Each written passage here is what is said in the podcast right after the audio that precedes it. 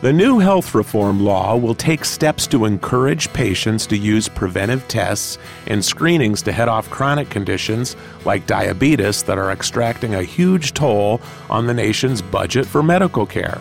So, just how much is the cost of diabetes care to the medical system, and what is the origin of these expenses? You're listening to this month's special series, Focus on Diabetes, on ReachMD Radio on XM 160, the channel for medical professionals. I'm Bruce Japsen, your host, and joining me today is Dr. Joanna Jiang. She is a senior research scientist at the Agency for Healthcare Research and Quality, working with the Healthcare Cost and Utilization Project to develop data, particularly with AHRQ quality indicators. Before joining AHRQ, Dr. Jiang was senior researcher at the Healthcare Association of New York State. Her work has been published in many national medical journals and publications, such as American Journal of Public Health, Diabetes Care, Healthcare Management Review, and the Joint Commission Journal on Quality Improvement. Dr. Jiang received her doctorate in Health Services Organization and Research from the Medical College of Virginia, Virginia Commonwealth University, and she obtained dual master's degrees in hospital and health administration as well as urban regional planning from the University of Iowa in Iowa City. We're so happy to have her join us from her offices in the Washington suburb of Rockville, Maryland. Dr. Joanna Jiang, welcome to ReachMD Radio on XM 160, the channel for medical professionals. Thank you, Bruce, for having me on your program. Well, it's great to have you because diabetes is perhaps coming, if it's not already, an epidemic. And when people talk about healthcare reform, you know, they're not just talking about trying to make people better, but this is a costly condition that Americans are facing. And tell us a little bit about some of your recent research that talks about that. Yes, so as you already mentioned, Bruce, more and more Americans are having diabetes, and with some not even knowing that they have diabetes. And we know that people with diabetes, if they don't keep good control of their blood sugar levels, could develop all kinds of complications in both short run and long runs. So those conditions are costly. So common condition complications could include lower extremity disease, which could result in loss of toes and feet. So we heard about amputations. Eye disease, which may cause loss of eyesight and renal failure. And diabetes patients are also at substantially higher risk for stroke and heart attack. And poor control of blood sugar level uh, could increase the risk for various types of infection whether it's pneumonia or urinary tract infection. So once developing a complication, the patient is likely to be hospitalized. And so some of the research I conducted with my colleague here at AHRQ is to look at the use and cost of hospital care by individuals with diabetes. And we found that in 2008, people with diabetes accounted for nearly one in five hospital admissions and contributed to close to 83 billion total hospital costs. So in other words, one in five hospital stays were for patients with diabetes, and hospitals spent over 80 billion in total treating for those patients. And we also found that patients with diabetes tend to stay in the hospital longer and cost more than patients without diabetes. And on average, it costs hospitals about 25% more for providing care for patients with diabetes. And this is not surprising. Patients with diabetes tend to have more other coexisting conditions than patients without diabetes. Well, that's an interesting point, too, because tell our listeners a little bit about who these one in five people are because are they just people that go in for diabetes or do they have a heart attack because of their diabetes or what kind of is the gamut of this? Because i think a lot of people will be surprised to hear this. I mean one in five admissions to a hospital for diabetes is a big deal. So these patients may come in hospitals primarily for treating diabetes, and they may be admitted to hospital for treating heart failure, which is another common reason. Mm-hmm. Heart failure, yeah. Yeah, heart failure. And other three common reasons include hardening of the arteries, mm-hmm. pneumonia, septicemia, which is blood infection, heart attack, and obstructive pulmonary disease.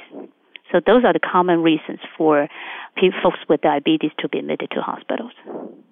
And then if you could continue where you were, I mean, you were talking about just the costs and lengths of stay. I mean, you know, older, sicker population. But then again, you know, when we have huge numbers of people uninsured, I mean, a lot of this with diabetes, the problem is that people don't know they have it or they're not getting preventive care. Right. for patients that don't even know they have diabetes, so it's important for physicians to do uh, regular checkups to help diagnosis to patients. So those are important. And then once the patient is hospitalized, it provides a good opportunity for thorough examination for both diagnosis and also for patient education as well.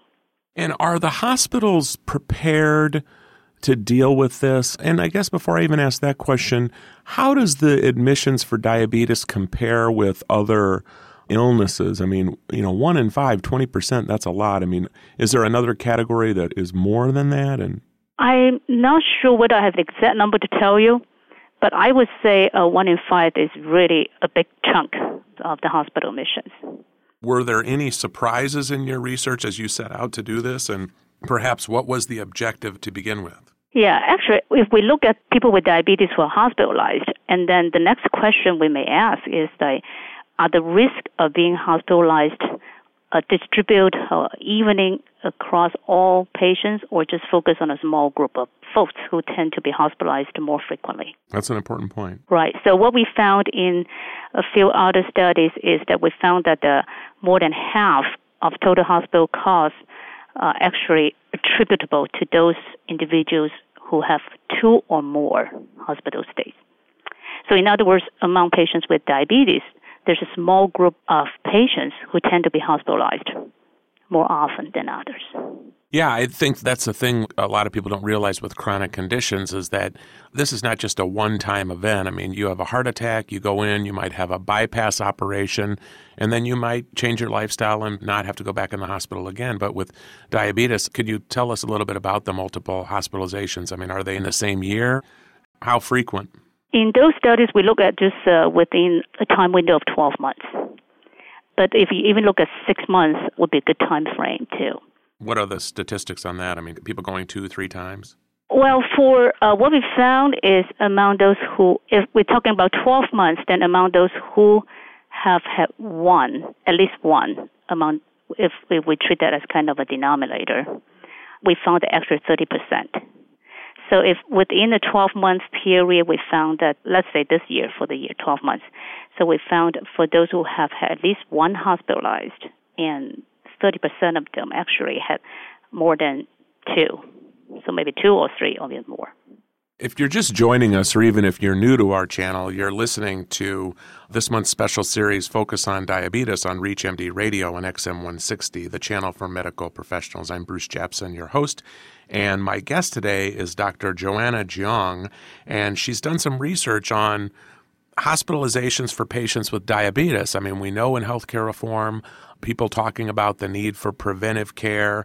It's unclear, really, to a lot of people of just how much this is costing our healthcare system. And Dr. Jiang and her colleagues have researched this, and it's fascinating research, doctor. And one thing I had a question about is you were just talking about multiple hospitalizations. Is there an average length of stay for a patient with diabetes? I mean, if this is costing so much of our system, I'm just curious as to what are we talking about with a length of stay? Well, we found the length of stay for patients with diabetes average is five days. So five days compared those without diabetes is almost close to one more day. So those with diabetes is around four days. I mean, you're talking a week, basically. Exactly. And related to readmissions, if you think about the cost implications, I mean, reducing readmissions would be a very potentially good strategy in terms of dealing with both cost and quality. And for folks who are at higher risk for hospital readmissions are likely those who have multiple chronic conditions. And so for this group of folks, it will require special efforts for care coordination and patient education in order to better address the multiple needs of those different but related health conditions and we heard about interventions such as care management or disease management program. So those are good programs, great programs, and they need to be tailored to special health conditions of this group of patients in order to prevent further complications and potentially avoidable readmissions. I don't know if your research has gotten into this. I'm sort of just thinking about the healthcare system now and how well prepared it is dealing with this because, I mean, certainly we know in healthcare reform, everybody wants people to go see their doctor and get prevention before they even get diabetes, but obviously we can't deal with that. Is the healthcare system prepared to deal with this? Does your research show that at all? I think that's a very good question, and our research is more focused on looking in hospital stays. Well, is this a surprise to hospitals that they're getting these patients, so many, and for such a long period of time? That's one implication would be hospitals may be at a pretty good position in order to identify those patients with diabetes, but also to provide a treatment, initiate a treatment, and also doing some kind of patient education. And then when the patient's ready for discharge, to come up with discharge planning and for follow-up care. When I write a story about this, you talk about oh the aging baby boomer population, and of course they have more conditions and so forth. But I notice in your research you get into the demographics. Tell us a little bit about that. I mean, are are there certain demographic groups, racial, sex lines that hospitals are seeing more of? Uh, yeah, we found that the elderly groups are, are likely to have higher readmissions and also certain racial ethnic groups such as black and Hispanics are likely to have readmissions, speaking of diabetes patients, than the non Hispanic whites. And folks covered by Medicare or Medicaid uh, have much higher readmission rates than the privately insured. So, yeah, we do see disparities there. And also, the average total hospital cost per distinct patient I'm seeing in some of your research. I mean, we're talking this is more than $20,000 for just one stay in the hospital. Yes, those numbers actually, we did that study about the numbers based on 10 years ago. But the difference is huge. We see the differences is huge between the white and non-Hispanic whites. But eh, speaking of more current studies, we haven't have a chance to update those numbers. Where are some of your research conclusions? I mean, where does this go from here? And do you plan more areas of research? We currently will kind of update our statistical brief once a while to look at the total use and cost of hospital care by patients with diabetes. That's what we will plan to do. And also kind of comparing them with folks without diabetes. So just try to get a better sense of the utilizations, the overall pictures. Well, with that, I'd like to thank Dr. Joanna Jiang, who has been our guest. She is a research scientist at the Agency for Healthcare Research and Quality, and we've been talking about the incredible toll that the epidemic of diabetes has on our healthcare system. And I'm sure we'll be hearing more from Dr. Jiang and her research team at the Agency for Healthcare Research and Quality just outside of Washington in Rockville, Maryland. And I would like to thank her again for being our guest. My name is Bruce Japsen. I've been your host, and you've been listening to a special series, Focus on Diabetes, on ReachMD Radio on XM 160, the channel for medical professionals. ReachMD online, on demand, and on the air. Please check us out at reachmd.com, and I'd like to thank you today for listening.